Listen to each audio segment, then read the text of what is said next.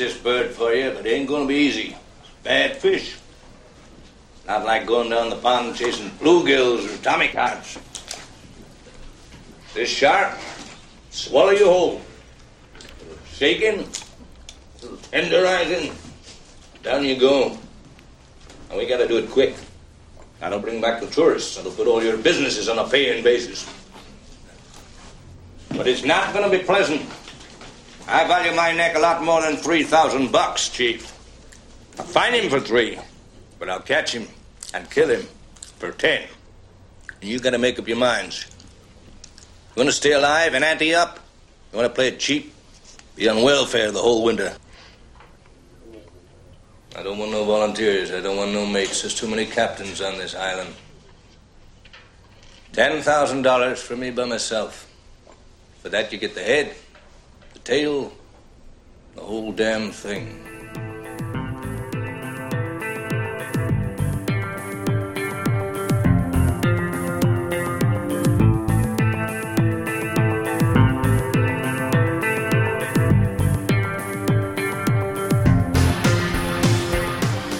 Episode 74 of the Cult of Matt and Mark Cult Film Review Podcast. I'm Matt.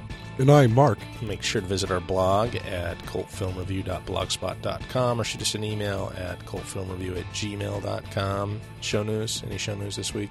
Uh, is there any? Oh yeah, I wanted to give a shout out uh, to the uh, NSA, saying Oh. we over here at the Cult Matt and Lark we love and uh, various uh, uh, and what Wow. and uh, so you know what? Halo. Sadly, um, why this is a surprise, we're talking about the whole PRISM investigation where there's some uh, NSA code out there snooping servers of all our favorite internet portals and all that goodness. I wish I gave a shit. Man, dude, I wish I gave a shit. I, I have this opinion of as everybody uh, you know, we have this entitlement to privacy. Everybody thinking they're more interesting than they really are, and then they all get up in arms about like having, you know, I, I know that I know the issue's bigger than that, and there's a lot of ins and a lot of outs. But uh, as somebody who's had the government up my ass for going on 14 years now, I so don't give a shit about this story. How far has it been up your ass? Because you just stopped talking. Oh my god, the NSA just. I mean the uh, what is the name of NSA, I don't Yeah, know. they just shut us down.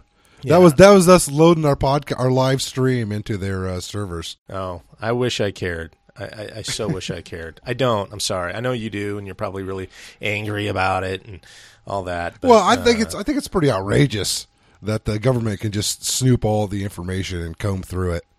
And you know it's working real well. They caught those fucking Boston bombers before they had a chance to uh, Yeah, I know. blow shit up. They didn't even pay attention to the fucking Russians saying these guys are dangerous. You know, the thing is, there's just there's no point of the government doing this. It's a it's a waste of money, and it's not even constitutional. Uh, it just blows my mind that uh, Black Jesus can go out there and say it's for everybody's good. And you know, fuck you, Obama.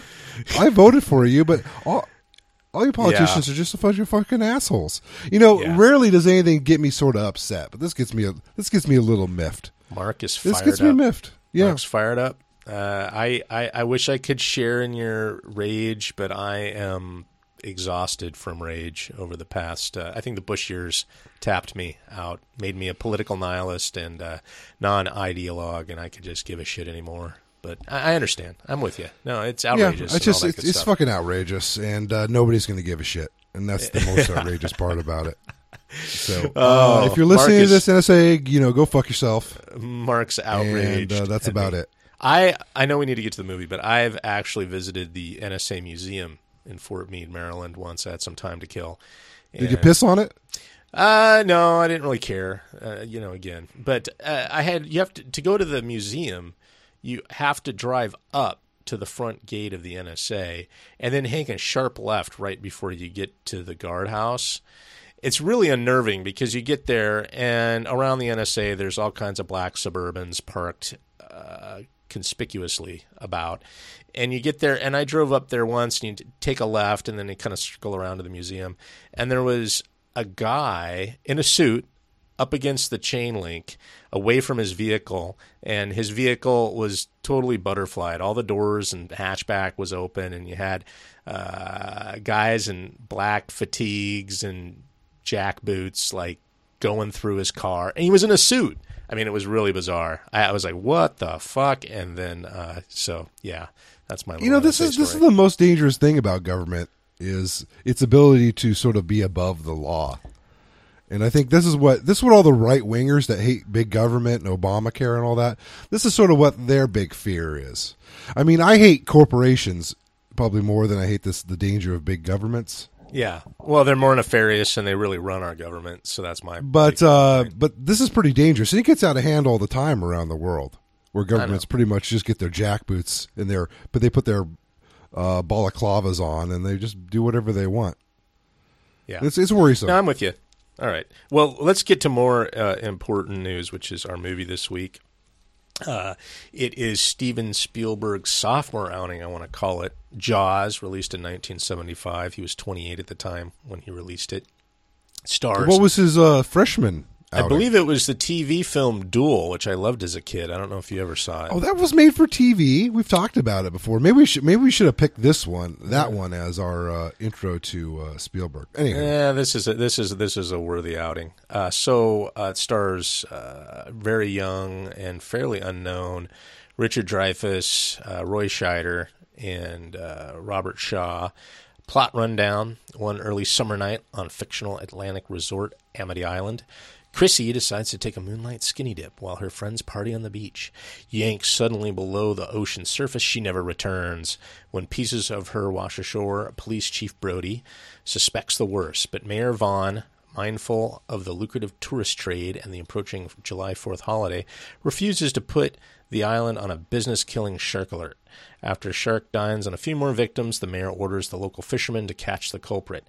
Satisfied with the shark they find, the greedy mayor reopens the beach despite the warning from visiting ichthyologist Hooper, played by Richard Dreyfuss, that that the attacks were probably caused by a far more formidable great white.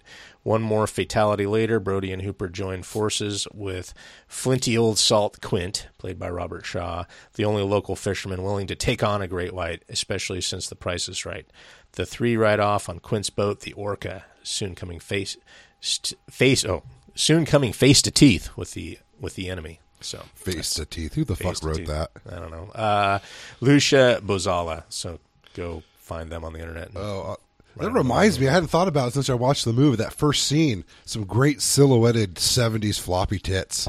You like oh, that? man, I was like going, "Oh, there's going to be some tits in this movie. That's exciting." And then there was none for the rest of the movie. Just Uh, kids getting eaten.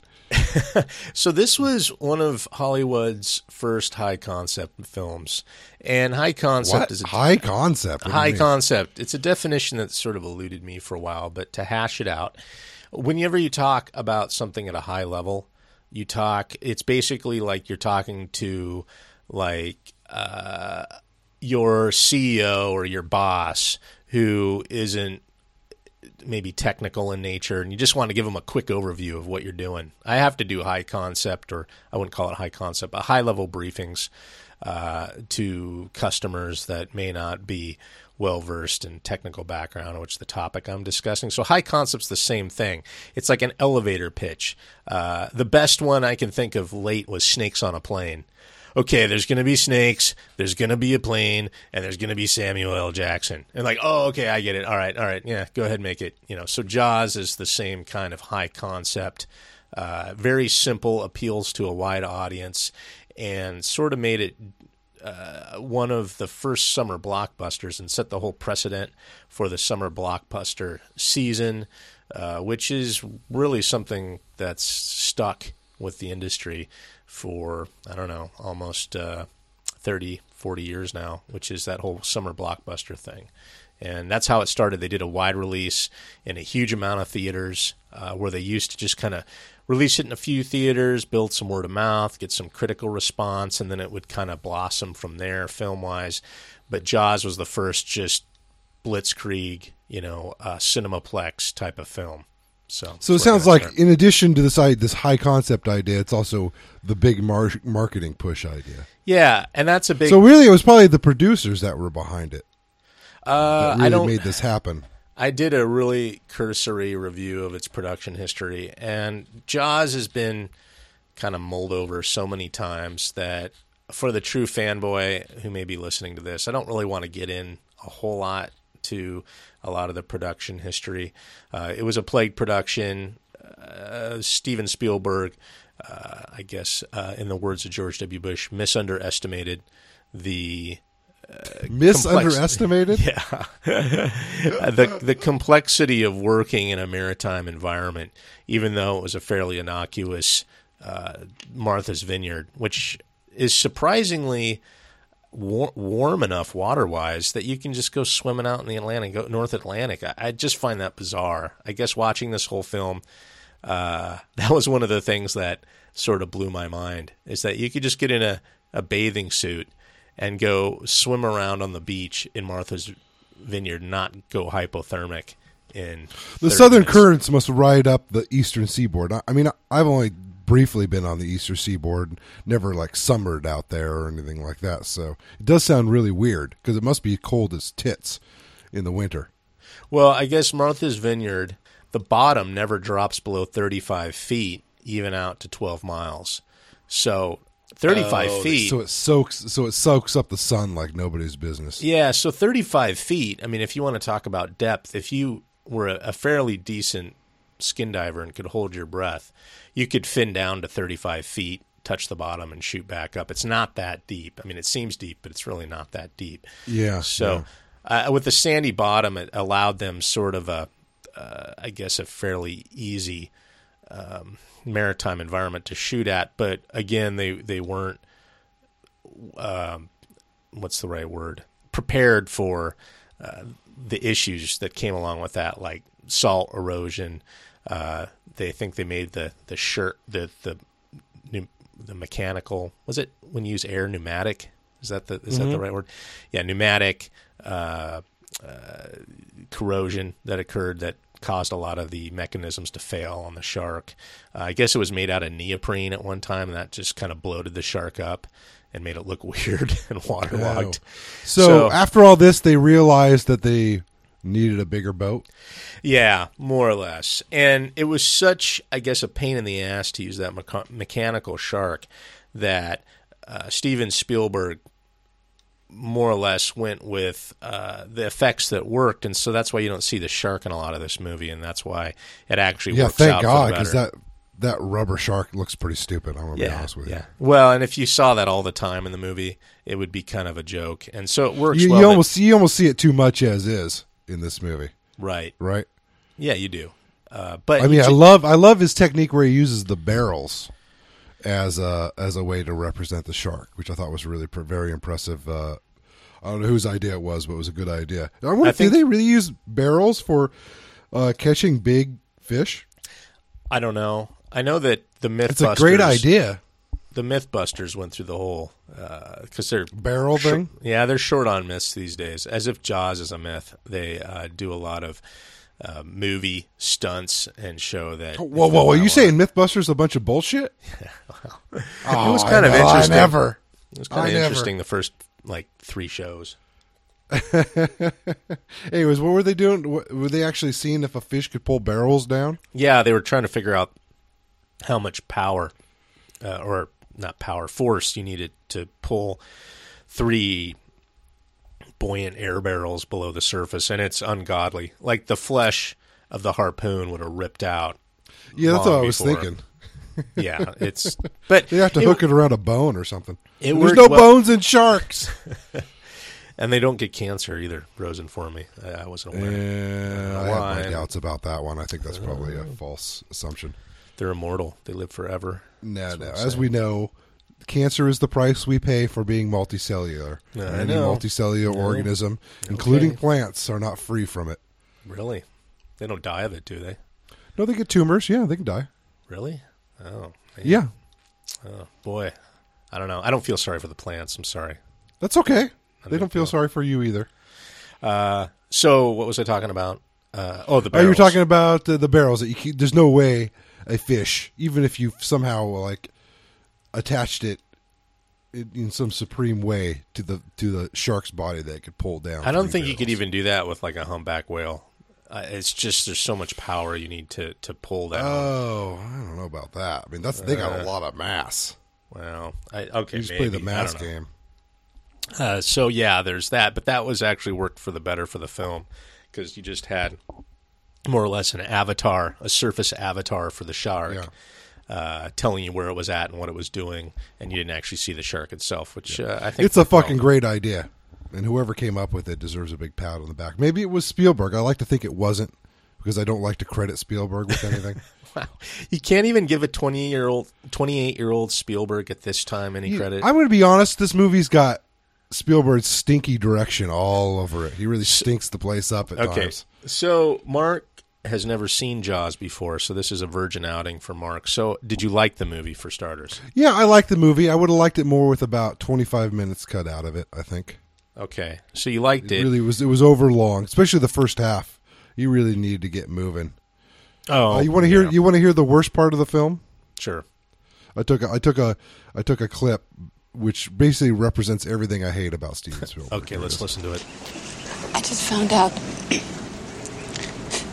that a girl got killed here last week. And you knew it. You knew there was a shark out there. You knew it was dangerous. But you let people go swimming anyway. You knew all those things. But still, my boy is dead now. And there's nothing you can do about it.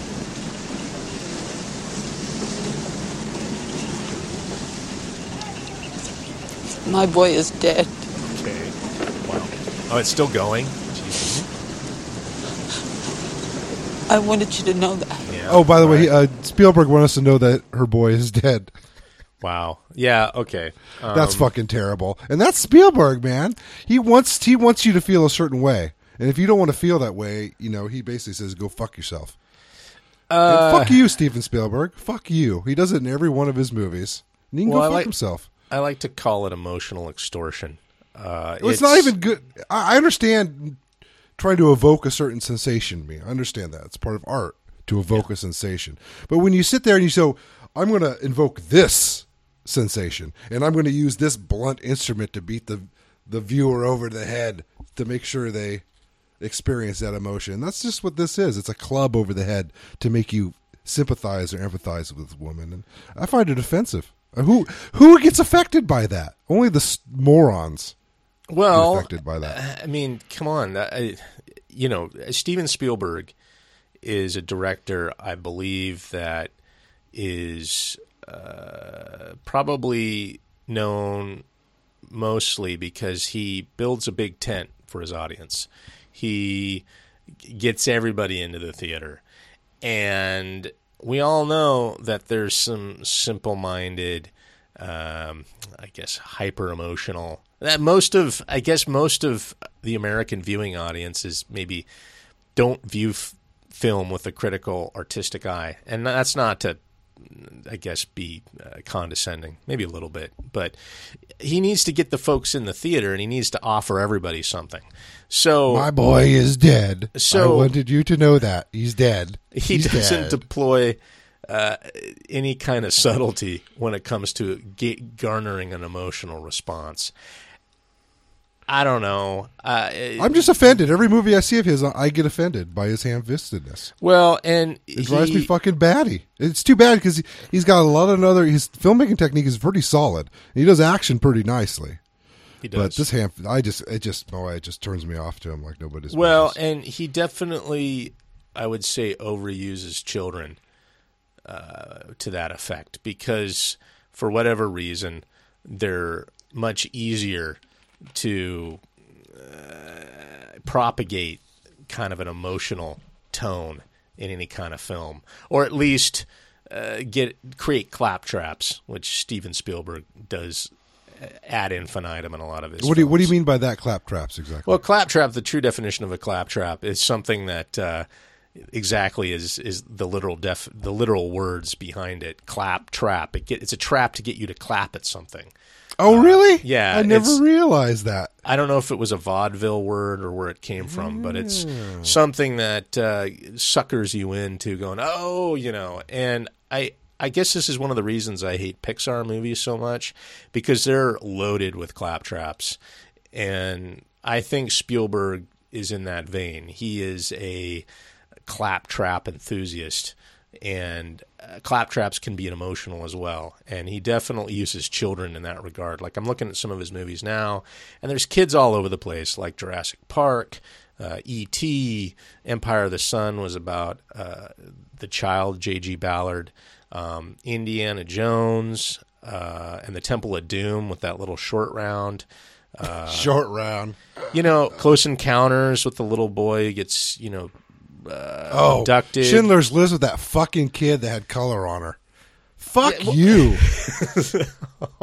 uh, artificial intelligence with that uh, Oh. doe-eyed kid. Oh it. man, the last twenty minutes of that movie just destroy it. It's pretty decent up till then. Minority Report with the whole uh, John Anderton's child uh, subplot. Uh, War of the Worlds with Dakota Fanning. I mean, it just goes on. There's just Oh, so yeah. much. Uh, yeah, you know, I was it. really hoping that Spielberg, when he said he was twenty when this made this film, 28. He was 28. 20, he was twenty eight. I really, I was hoping, you know, maybe his stank's not going to be all over it. Well, it isn't was. really. It's, a not. shame. No. It, it's all over the first half. I Uh, mean, the only thing that makes it great is the is the last half and Robert Shaw's performance. And and Dreyfuss and Scheider's performances are great too. I mean, it really basically I like the film, but I just God, I really wish I could cut some I shit think you were. of it. j- I think. Well, okay. Uh, and that that's that's a worthy criticism, but I still think you have a little bit of a uh, prejudice against Steven Spielberg for his later works that's been impressed on. Yeah, Josh. I guess I saw echoes or whatever echoes, Echoes. in reverse time would be of his later work. The thing that I, I like him least, he, it's not a huge part of this film, but it's there, and I guess it's gotten worse and worse as he's gone on. So, I mean, I enjoyed the film certainly. I mean, I don't know if it, it's one of my favorite films of all time, but Well, uh, you just watched it. I mean, it's hard to yeah. say. Uh, Yeah. Well, and the thing that it, I think, the reason it was so, so much of an impact is that it really put the fear in people, irrational fear in people, and I think it's the reason we have like Discovery Channel Shark Week. Uh, It's um, people who now it's a big thing is to, you know, they make these group shark cages and they drop you off of uh, the Cape of Good Hope or uh, Cape Town in South Africa, and you can see, you know, the, the great white sharks bump into the cage and cruise around you. I think they do it in. Um, they also do it in. Uh, I think Baja, California. There's outfits that take folks down there to, you know, where the You go in the whites- cage. The cage goes in the water. The shark's Yeah. in the water. Right. I don't know. I don't quite understand that whole. Yeah, that make okay. That's just statement of fact on that one. But Oh uh, man, Quint is just a fucking great character. Every time he talks, I love him.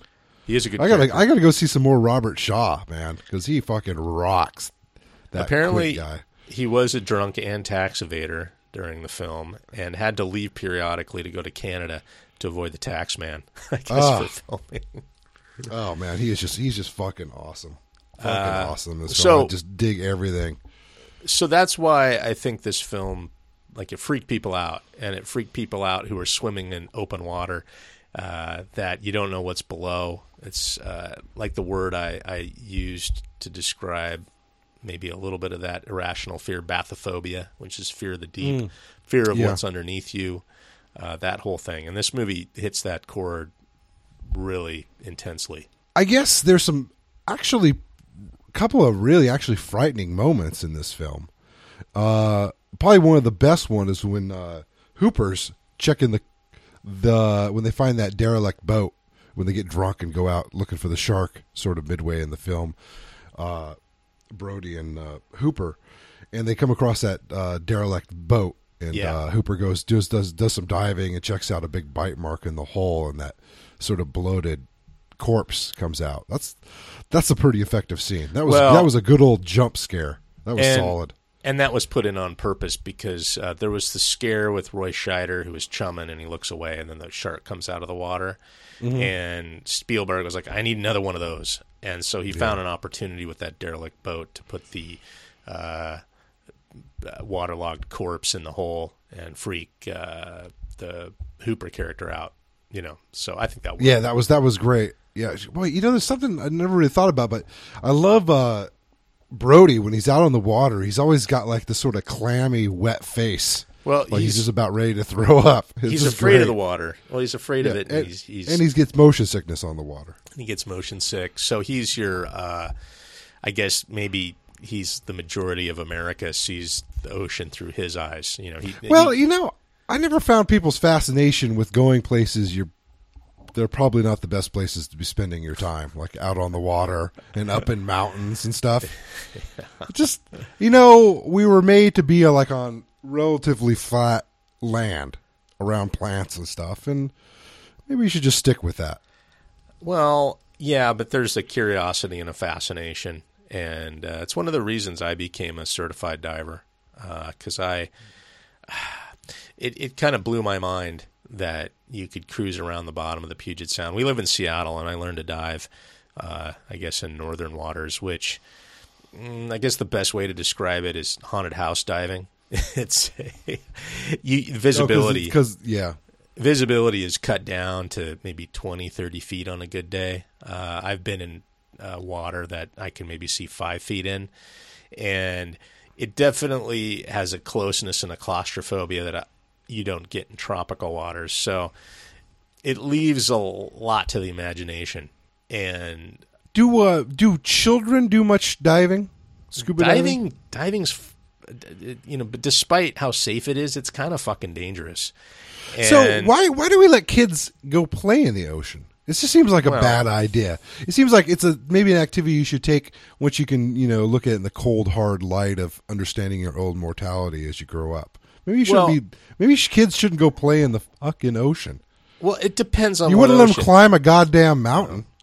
all right now there's a, there's a world of difference between diving 100 feet down in the puget sound and uh, wading out into a sandy beach on martha's vineyard where it's like There's fucking five- sharks out there, man. it's like well They'll eat you whole right off your raft. There's uh there's there's there's kidnappers and playgrounds. I, I, I don't know. You know whatever. It's it's it's statistics. Yeah, I, I, I, I really don't care that much. I just All right. uh, All right. I- it's fine. It's, it's fun. It's fun paddling around in some water. It's all right. I'm not. Re- I'm not. I'm just sort of uh, going off a little bit. I'm fine. I'm not worried about sharks. I don't think Okay. people are really worried about sharks. I mean, I understand that some places have a lot of sharks, but is this something people really worry about when they go out swimming in the shallow water on the beach? In the summer of 2001, I don't know if anybody remembers because that was right before 9/11. So everything kind of prior to that got got uh, uh, washed away uh, in the news cycle. But there was a lot of there. I guess there was reported a lot of reported shark attacks in Florida at the time in that summer. And there's something that it's a phenomenon, it's a statistical phenomena. But if you report on every single shark attack that happens over the world, it's going to seem like the sharks are crawling on land to kill us all. Uh, you elevate the awareness statistically. It's like if you reported on every single car accident that killed somebody in this country on the nightly news, it would seem like there's a plague, like some kind of weird phenomena going on that's killing everybody in car accidents. But So- there is. Well, yeah, but you don't report on it, so you still get in your car and you drive to work, and Well, because you have no choice. well, you discard the risks. You don't think about it. Well, the risks are worth what you get out of it, which is getting to work. Yeah, Right. but well, you, you if you don't, you know, we're anecdotal creatures at heart. It's kind of our tribal mind, and uh, we don't think statistically. We think anecdotally. And so every time somebody hears shark attack, they think Jaws. They think of your leg getting bitten off and sinking to the bottom of some lagoon in Martha's Vineyard. That's what they think of because that's what's raised their awareness. Uh, you know, they don't think of like your skull getting crushed in a horrible car accident because that hasn't been depicted anecdotally in such a way that makes it terrifying. You know, They have obviously haven't been on Reddit. well, yeah, not everybody can surf Reddit for car accident pictures. I'm sure. It's the only way I can get off any longer. wow. All right. Yeah. That's like uh sp- well, you laugh, but have you seen the movie Crash? I have not seen it. the the good the good crash, not the crappy. Oh no no no Oscar the JG crash. the one that was uh, adapted from the JG Ballard novel, where it's a bunch of car f- uh, fetish car wreck fetishists. Who No, I haven't seen that. That might be a make a good weird pick. Sometime. that's a weird ass movie. Uh, anyway, so what was I talking about? Oh the Oh, the- you're talking about everybody just sort of ignoring the risk because they don't really think about it. yeah They don't pay attention to it. right. So uh, getting in the water. Anyway, um, you you were saying that we shouldn't go there because there's sharks in the water. I'm like, it's just a statistical. You know, there's so much things that wouldn't get you out of your house based on that kind of attitude. You know, I know. I've spent. you ride a mo- you're riding a motorcycle to work. Jesus, I wouldn't even do that.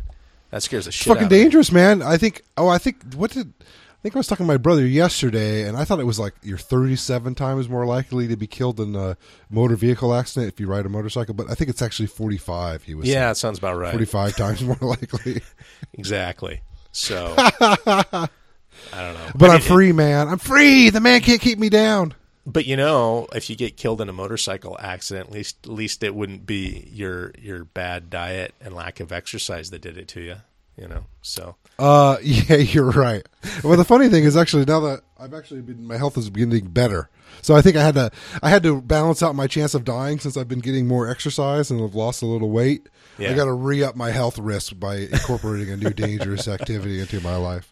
It's like my whole paradigm that uh, if civilization, the Earth is is uh, basically uh, smoted. Is that a word? Smoted. Sure. pa- the past of smite uh, then by an asteroid that kills everybody on earth i'm like least we didn't do it to ourselves how embarrassing yeah, like oh well there's this great civilization and they uh, were wiped out by an asteroid as opposed to um, they pretty much uh, they suffocated in their own pollution you know? That's that's a better it- it's less it's more noble i think to go out with the asteroid. So you know i don't know. Um, anyway but yeah that would i guess you're you're, you're keeping your risk level at the, the, the normal level. Just like you probably say, upped it. we all keep our stress level at the same level, no matter how much actual stressors we have in life. yeah yeah We just uh, we just raise or lower the amount of stress we get from any particular situation to keep a nice homeostatic condition going Right. for ourselves. Well, I oh, I was just going to go on about scuba diving being dangerous because I paid attention to like every diving accident, you know, and that would freak me out. Oh yeah, so and, and, one- uh, what every year a couple of people dive over at that super easy diving area in Mukilteo, right? uh, there's Mukilteo, Edmonds, and then there's Alki. Yeah, people people uh, fuck up and die, and uh, it's a very you have a very uh, small window of opportunity to save yourself when things go wrong. And uh, basically, you got about five minutes, and then you're fucking drowned. And so, So can't, isn't there like a thing where you can pull a ripcord and shoot right up to the surface? Yeah, there's that? things you can do where you drop your weights and you rocket to the surface, but then that brings on a whole other level of risk where if you hold your breath, which is the natural natural response when you're out of air, uh, you can get what they call, I think it's a pulmonary edema, which is basically the air Bruise. expanding in your lungs and then explodes uh, you from the inside out, and then you hemorrhage and die. And so that's one thing that you train to overcome. Uh, yeah, it's just there's all that shit, and it's kind of like I have anxiety issues anyway, and getting ready to go diving, like two days out, I would start getting a little bit nervous and a little bit freaked out. And uh, i figured that wasn't but once i went diving like everything kind of cleared away and i was really concentrated on the task at hand. But I, I don't know. There's just a lot of scary shit that can happen to you when you're diving. Some people are into that. I wasn't so much so i haven't dove in a long time. But i've actually seen a shark underwater so i'll say that that much. I was diving You off punch it in the nose. Do you No, see its I- wide eyes? Its black doll-like eyes roll back, roll back white. No, it was extremely anticlimactic. I was diving off of Hawaii, off of the island of Kauai, and I was down about 70 feet. And uh, the dive master let us by this little lava cliff, and tucked into the cliff was a reef shark. And he, he wasn't out swimming, he was just chilling. Uh, contrary to popular belief, sharks don't die if they stop swimming. They just kind of, you know, they can sit there and let current sweep through their gills and be fine. Okay. Uh, so uh, he was sitting there, and he just he just did not want to be fucked with. He was like, "Get the fuck away from me!" And I looked at his mouth, and was he looking at you? uh, as much as a completely black eye can look at you. you know? Oh, so they are really doll like. Uh, yeah, they have just you know they don't have any sort of features, at least uh, discernible features uh, in their eyeballs. They have like these eyelids that come over, you know, these three layers of eyelids or whatever it is. Yeah, they when got like a protective eyelid when they bite. Yeah. Yeah. Yeah. Uh, and then I looked at his mouth, and he had like uh, three fish hooks dangling out of his mouth. So Really? yeah, he was just like, "Fuck it, I'm done with you people. Um, just get the fuck away from me. I'm gonna go." Why would you fish uh, for sharks? Are they good eating? No, you just you're fishing for something else. Oh, I see. And like, or or it it just bites your bait, or it takes whatever got on your line that you were actually fishing for. Maybe. Yeah, you didn't mean to catch a reef shark. You're just out there, like maybe uh, fishing for ahi or something, and then all of a sudden a reef shark bites into it, and you got to haul them up, and you're like, Jesus, it's a shark, and then you clip the line, you cut the they- line. Yeah. then they go fuck off and and try to avoid you, you know, for the rest of Man, their, I would hate hate to not have hands. you can never get anything out of your mouth. At least if you Uh. got hands, you can pull that fucking hook out. But you got to live the rest of your life with a fucking hook. Yeah, So, Yeah, like me, feel like those birds. They get their heads cut cut through those little uh, uh, six pack plastic ring things that you get cans of I, beer. I'm in. so I'm so uh, what's the right word? I would say guilted about those six pack ring things that I'll actually cut the inner inner loops as well as the outer loops. yeah, I, I cut them too, but they they disappeared from the market for a while, and now they're back. yeah, Maybe they make them out of uh, uh, biodegradable plastic or something now, I so they'll it. fall apart. uh, I doubt I it. think people stopped caring, and they said uh, we can save a half a penny every six pack if we use these things. Right, and they went back right. to using them. Yeah. Well, Sounds yeah, sharks no hands, but they uh, they seem to make make do. Although um, sharks are incredibly endangered, a lot of them. And uh, Oh yeah, because people like their fins. Fucking Chinese sons of bitches. Yeah, I you know that's I, I could go on about. I could be. I wouldn't call it racist. What's culturally prejudice? I, I don't know. We know. need an enemy. We need a boogeyman. I think we should make it the Chinese. Do they have to fucking eat everything? Come on. I mean, do you Oh need to well, we eating- we eat weird shit too. But the shark fin but- is just fucking stupid. I, I mean, heard. The, I heard it doesn't. It doesn't taste like much at all. I'm not sure it good. doesn't. People say it has no flavor. Uh, I can imagine. Uh, It's. I mean, haven't. Uh, come on. I thought Viagra would have How about bear eliminated. bile? Well, oh, nah, Uh, don't get me started on that one. fucking Christ! But! I thought. Rhino penis. Well, I thought Viagra would have cured the Chinese businessman from buying stupid shit to get a woody. Why are they grinding up fucking rhino horn and tiger paw and all this other stupid shit that they think will make them more virile? And do the Chinese need to be any more virile? Come on, they got like 1.5 billion, billion of them walking around. Uh, I give up. I just kind of give up with that whole thing. I, I, it makes me, you know, that coupled with their pollution and the way they treat their people. I just, man, I could just. China's a shitty country. I, I, I'm sorry uh, to all our Chinese listeners, all maybe two or three of them, and the eavesdroppers of the PLA. But I, I just, man, I have no incentive to go there. I think it's a shitty country. Uh, they got a lot of kinks to work out. Sorry, going a rant there, but anyway. Yeah. Stop eating fucking shark fin, for fuck's sake. Oh, I think uh, I think all of humanity's sort of guilty. Stop eating the rest of the world, humanity. All right, let's talk more about the movie. I, you know, I, I- wanted to sort of talk about uh, the interplay of the three characters there at uh, at the, the the fish hunt scene, and yeah, the best part of the movie. and the best part of the movie. And what I was kind of focusing on for this viewing was sort of the uh, Ivy League rich boy kind of interplay between Dreyfuss and the old salt working class Robert Shaw character, which I kind of found interesting. I, I thought it was Yeah, the way they they even put him in the same clothes at certain points. They're really the same person. That they sort of arrived at the same place from different starting points. It's pretty interesting. Yeah, and uh, you know you have that scene, the kind of the horror scene, but uh, uh, Hooper's out in his, you know, pimped out oceanographic boat with like fucking dive lights underneath the the bottom and radar and you know all that groovy shit on it, and it's his, and it's because he's like independently wealthy, um, and he's found an academic pursuit that fits his I guess, life outlook and all that. But then there's this secret pining to be an every guy, uh, you know, to, to be scarred up and, um, you know, to have. I don't think it's a secret pining. I think it's part of his personality. You really think he's trying to fit in when when he and uh, Quint are trading war runes? I think they're really. Um, I think they're really almost the same character. They like sea shanties. They like their stories, their fish stories.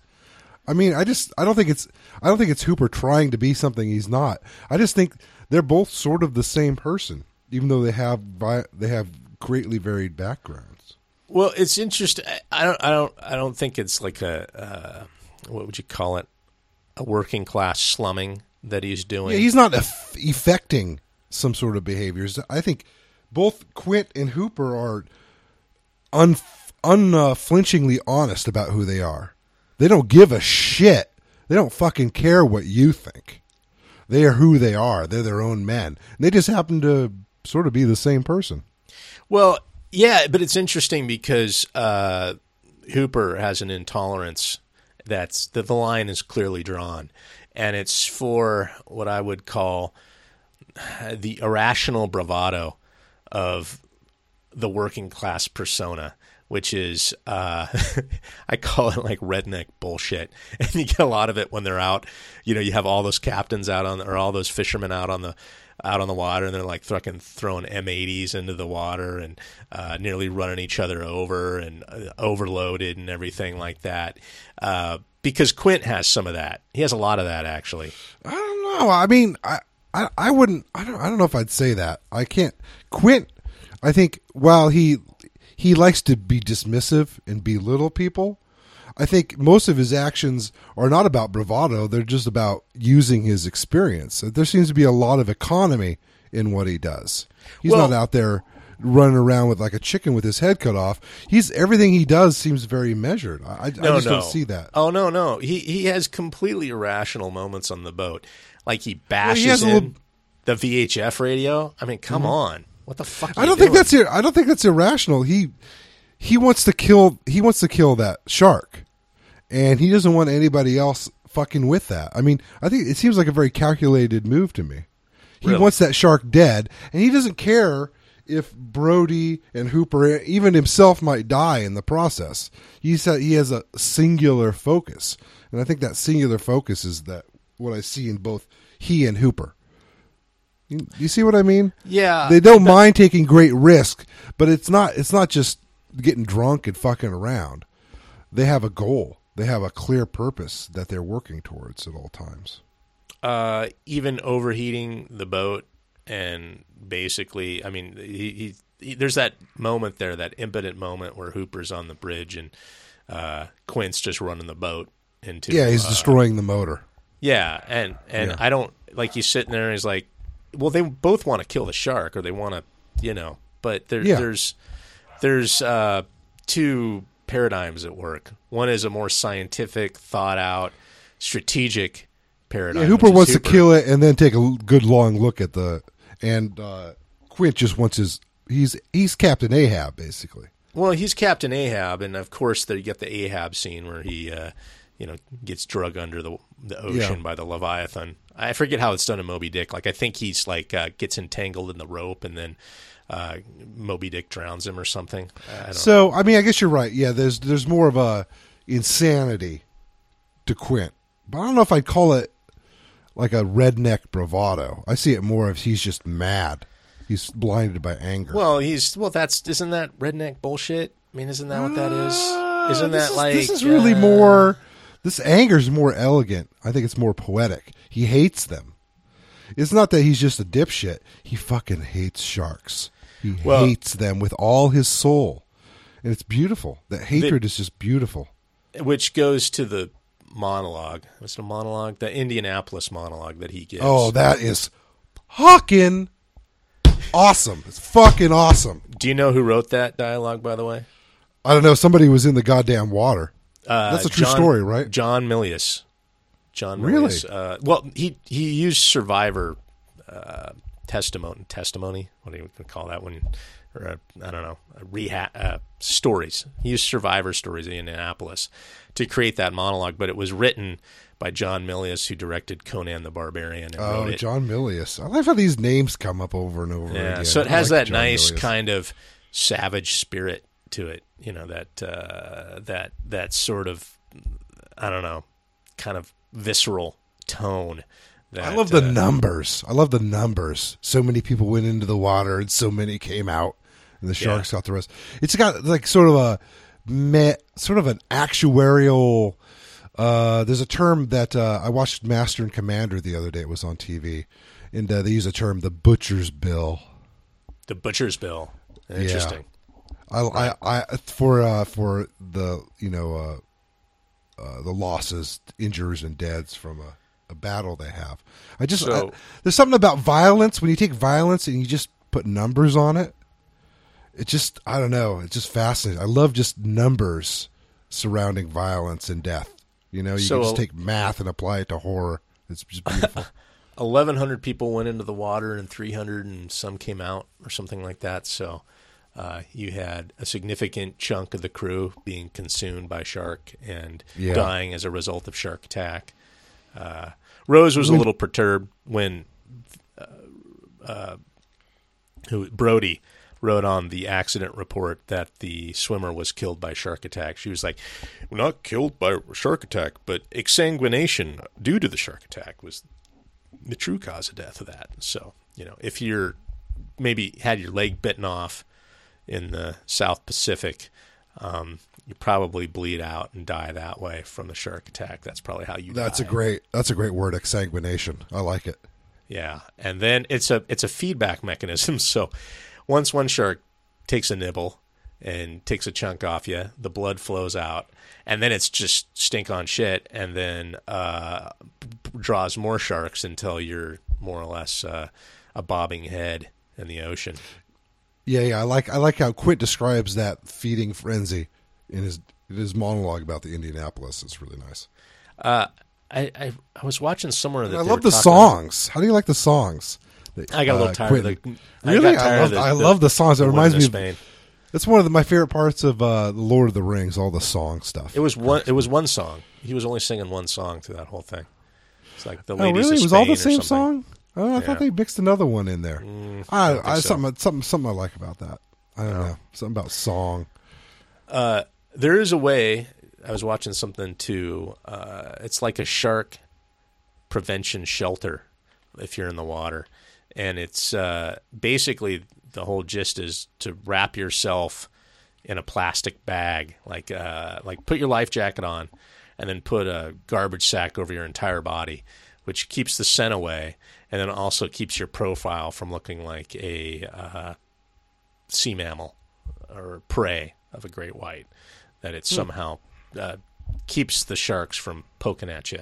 So next time, kids, if you're out on the ocean, grab yourself a garbage sack and crawl in it when the boat sinks and you're worried. Or just stay the fuck out of the goddamn water. Or you can a- do what Mark does like and stay the fuck out of water and drive your motorcycle down I five at top speed. It's pretty, it's perfectly safe. There's not a bunch of sleepy, angry drivers out there. Hold on, that's what I normally am when I'm in my car. I'm uh, like checking my phone and uh, having a slice of uh, pizza. yeah. And uh, So yeah, that interplay between Quint and Hooper, I think, was subtle, which is rare in a Spielberg film. But I liked it. I liked the whole where they were coming from in life, and uh, I thought Yeah. Hooper was especially interesting because there seems to be, I don't know, there's people who are products of privilege, uh, who really dislike, I guess that that position in life because he gives Quint shit about the working class. Don't give me that working class bullshit. You know, when they're talking about I forget what, but uh, yeah, uh, people who uh, are aware of their station in life and uh, you know try to make try to make better characters of themselves than just uh, the privilege. You know, I don't know. Am I making sense? No, no, no, no. You know, Hooper had a love and a and a, a passion, and uh, and he lived his passion. And you got to respect people that. Well, do it that. reminds Just me like of you, the- That's like you respect Quint. His passion was he hated fucking sharks, and he lived it. Yeah. Well, it reminds respect it. Hooper reminds me of the, uh, I guess the aristocratic mathematicians of the Enlightenment, Like Lord Kelvin or something. Yeah, people who had like they could just fuck off because they were loaded, but had a passion for something hard or difficult. Like Well, almost all of the great scientists of antiquity were that because those are the only people that had the means and the time Yeah. to pursue the and the occasional person that would buddy up to one of these great patrons. So that's what that's what Hooper reminded me of, and that's why I think he was the most likable character in the film, at least for me. Uh, I Yeah, I oh no, thought- he was he was a great character. Yeah. I thought Brody was weak-willed. Uh, he obviously didn't have a courage of conviction. Uh, maybe it was eclipsed by his phobias. Uh, Quint, you like Quint's a great character, but man, I wouldn't like to hang out with him that much. I'll tell you that much. He'd be good in the bar, but then I'd want to go home and never see him again. That's kind of my opinion. Probably, but I loved his character. I think that Brody's left to be a little bit of a blank slate. I think he's meant uh, for the viewer to inhabit and see through the movie through his eyes because it is told through his eyes. He's left a little bit of a. There's some space left in that character for you to bring yourself. I think with Yeah. Brody. I think that's your- intentional. He's your ambassador. Avatar, yeah. Yeah, to the movie. Which uh, Absolutely. so uh, you didn't like the first half, all the horror movie victims dying, well, beach I- I- politics. I, I wasn't. I mean, it just it was just sort of simplistic. The the swarm, the smarmy uh, uh, uh, mayor of the town. I mean, it was okay. There was some nice, there were some neat moments in that, but uh, you know, I don't know. It was okay. All the fucking kids and stuff. It was a little too much. It had too much of the stink of Spielberg on it. but I uh, did like the okay. mayor's suit. The mayor's suit had little anchors all over it, and I thought that was Oh yeah, fun. he had a couple of loud sport coats he'd wear around. It was sort of a neat character. I mean, Yeah. it was all right. It was all right, but generally the movie's pretty good, especially on the backs of those two characters.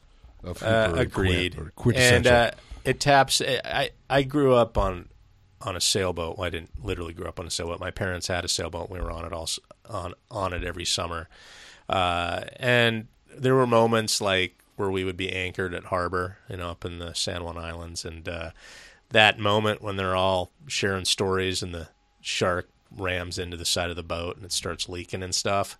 I man, as a kid, that stuff's just so vivid. Uh, it took me. I remember sleeping on the boat. It took me a long time. That would be the last thought in my mind as I'd fall asleep on the boat. Would be thinking about something fucking running into the side of your of, of your sailboat and sinking it. You know, oh yeah, that'd be scary. uh, it was uh, good times.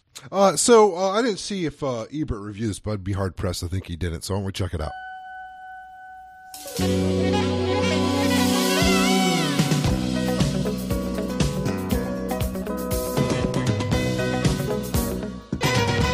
Ebert reviewed this film in 1975 when it came out, and he has a, a generally positive review, giving it a full four stars, which is his highest score, right? Yes. Though he doesn't, um, he doesn't really. It doesn't seem like a real in-depth review. I think he just enjoyed it. And let's just read a few things. He says um, the movie is uh, a sensationally effective action pic- picture. And he says it works all the better because it's populated with characters that have been developed as human beings we get to know and care about. Basically, the trifecta of the of the main characters there we've talked about at length. He says uh, none of the characters has to wade through speeches expounding the significance of all the movies. So he says he he's saying that Spielberg has sort of a he plays a sly hand with not pointing out, you know, the man versus nature elements of the film heavy-handedly. Right. He he just lets the film develop itself. And I have to agree with that. And he says that Spielberg is very good at presenting those characters in a way that makes them individuals. And I, I think we've talked about that at length with uh, the main three characters. especially the two characters of Quentin Hooper. Uh, not so much the peripheral characters, which I think are pretty cardboard cutouty. Yeah, there's not much to them. They don't get a lot of time anyway. Yeah, so, And, and we spent a lot of time with these peripheral characters in the first half, and I think it's a little weak. And I think that uh, Ebert doesn't talk about that. See, he focuses on the second half of the movie in his review, and I think there's a good reason for that because the first half's not nearly as strong as the second half. right. Um, he says that, uh, and then he talks about the characters, and he ta- mentions something about Brody, which he says is the person we should identify with, which which we concurred. Um, but he he mentioned something about Brody that's pretty interesting. Is that he came to uh, Amity Island to get away from the dangers of the city and his own fear about that. He actually talks about it briefly, how dangerous the city Well, is. Well, he also thinks that he can fix whatever crime problem or whatever problem this little island may have because it's finite, unlike New York City, which is Yeah. vast and continuing, you know, crime wise. But it's interesting that he's a man that's running away from his fears, yet he has no. But, but otherwise, but unfortunately, he ends up confronting his greatest fear. Well, movie, he's a he's yeah, he's a classic fish out of water. And he's also, for being a Unintended. cop, he's a coward to a certain extent. yeah. To get out in the water, he has to get drunk uh, the first time. I mean, he has to get bliss. He's out on there. He's drinking wine straight out of the bottle. We see him. He's Yeah. loaded. Don't drink and boat. Just don't Yeah, do it. yeah. Um, so in a way, he's a coward that's forced to to face his fear, which I think is really interesting. I Yeah, think it adds he- more depth to the character than maybe we gave credit to him And he kills the shark at the end, which Yeah. is is I in guess a totally significant to that. legitimate way. That's exactly what happened if you shot a uh, compressed tank. Oh man, there. I yeah, I I, I would never uh, unless it's filled with propane. I don't think you're going to get that. that's a, that's no, that's another um, um, MythBusters. thing. MythBusters. It doesn't explode. No, They don't. They don't fail spectacularly like that. They Not only, unless they- you're- you put a hole in it, air will come out of that hole. It will not explode. yeah, unless you're of course breathing pure propane, and then it'll explode like that. Yeah, which most divers breathe, right? Oh yeah, I do. It's good for you. Hundred percent.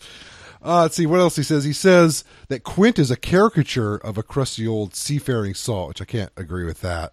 No, he's not. A caricature means he's not real. He's just an Uh, Yeah, he goes. These characters are great, and they're they're really individuals. And then and then, And the then he dismisses he calls them a caricature. that was pretty weak. um, and then he talks about Hooper that uh, Hooper knows what a shark can do, yet he still gets in the water with them, which I think is a, an important part of Hooper's character. He says all three performances are really fine. And he says that Quint, again saying he's a character, is stomping around like a cross between Captain Quag and uh, Captain Hook. Where's Captain Quag from? did he mean Captain? Did he Ahab? mean Captain uh, Ahab? And He doesn't use Ahab in here. Like a, Was Quag the first mate or well, I mean Captain Quag. Is it? what is that from? Is that an actual captain? Now I got to look it up. Yeah, let's, Well, you I- look it up, I- and I'll, I I'll continue reading it. Queequeg. All right. And uh, he also says you can look it up uh, that uh, he he compliments the compelling five minute monologue about the time on the Indianapolis, which we know now know that uh, who wrote that? Milius. Very nice. Um, Milius, yeah. All right. He says uh, that the Richard, Richard Dreyfuss casting is inspired, which I think is pretty good because early in his career it was really the right cast. The casting is great for those three guys. Absolutely perfect. I have to agree with him. And and he talks uh, right at the end briefly about the shark and the special effects. He says the illusion is complete, which maybe from a Yeah, it's as good as 1975 it could viewpoint. Yeah. Uh, he says, in general, summing things up, this movie is a clean cut adventure without the gratuitous violence of so many action pictures. But there was a fair amount of gore in this movie. Mm. Pretty Wasn't there? gory. Yeah. I mean, there's those shots of actual, uh, uh, where he, over the shoulder shots of a medical book yeah. uh, showing he gets some of that. scars and damage. I thought it was, I thought it was very, I thought it was appropriately gory. I didn't think it pulled his punch there. Um, he says it has the necessary amount of blood and guts to work, but none extra. Hmm. I uh I think that's right, and he sums it up that it's one hell of a good story. All right, have to agree with him Uh, Captain Queeg was the character in the Caine Mutiny. FYI. Okay, I'm not familiar with that. Yeah, so straightforward review. No Ahab. He doesn't call him Ahab. I know that seems the most logical whatever. one, right? Yeah, Yeah. It seems like it sort of hits you over the head, especially at the end, where he goes nuts and damn everybody else. He's going to get his white whale or his great So- white shark. Uh, Peter Benchley wrote this novel before it was adapted into a screenplay. Oh. I didn't know it was an adapted screenplay. Uh, Peter Benchley, uh, he he was kind of big in the '70s, but uh, he said that uh, if he would have been educated more about shark behavior, he would have never written Jaws because the behavior that Jaws exhibits is not the behavior of any any real shark. Uh, the shark would have to be literally uh, Moby Dick, the white whale, to behave as it did because. Um, it's not a vengeful creature. It's not even a creature with that level of uh, depth. No pun intended. It's just a it's just a killing and eating machine. And so why would it like fuck around with a boat where there's absolutely no opportunity, uh, easy opportunity for a meal, uh, other than to sink the boat and eat what's on it. But that would assume that it knew what was on a boat, and boats to sharks aren't tangible things. So uh, This is, yeah. but this is a bad fish. yeah, a bad fish. It's it's crazy. It's psycho. Yeah. Uh, Yeah. Peter Benchley also wrote a few other novels that were adapted into film. Uh, one of them was The Deep, which uh, I don't recall seeing. I may have seen bits of. And then there was a another movie that I th- that I really like, starring Michael Caine called The Island. And I don't know if you're familiar. It was a Peter Oh, no, Benchley it. uh, novel, and it was basically set in the Caribbean, but it was basically a modern day pirate story. So there was this isolated island of pirates who they're kind of like Somali pirates now. They would go out and take over cruise ships and stuff like that. But they were descended from original pirate colony uh, from the 17, 1800s. And so they spoke this weird pidgin, and uh, David Warner was the head pirate. It's a great movie. It's really good. So I recommend it. Anyway, I'll write if you can down. find it, I think I last time I saw it, I had to uh, procure it through illicit means to see it because I don't think. Well, I can always DVD. I can always go to uh, Scarecrow. They always have it. Yeah. So, any more thoughts on Jaws? No, no, I think I think we both uh, concurred that it was a good story, well told, Yeah. Especially the Yeah. second half. um, what do we got uh, lined up for next week? We're going to do a cult classic, an official cult classic, a latter day cult classic, which is Office Space. Uh, which finally doing a- a judge film. I think this is a Yeah. good move. Which I always liked. I mean, I've seen Office Space so many times, but uh, it'll be fun to watch it continuously through, unedited again. Uh, but I call Office Space a modern existential classic, and I mean that in the most sincere terms. Uh, Hmm, I it's I it. definitely, it's definitely a movie. Uh, besides its gags and jokes, uh, it has a lot more depth to it than I think people realize. Uh, Fucking a.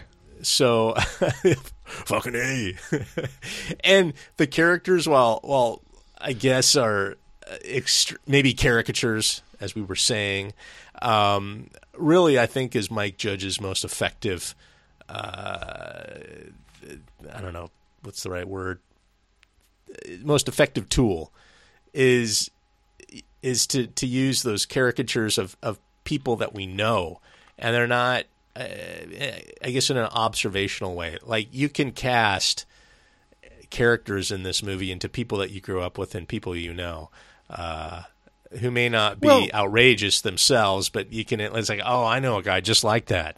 So The, the great thing about caricatures, and people sort of dismiss them as lies, but the truth is, the great thing about caricatures is the truth about them. That's what makes caricatures great. yeah, yeah. So uh, anyway, uh, I love Office Space, and uh, we're going to review that next week. And uh, until then, Can we go home now?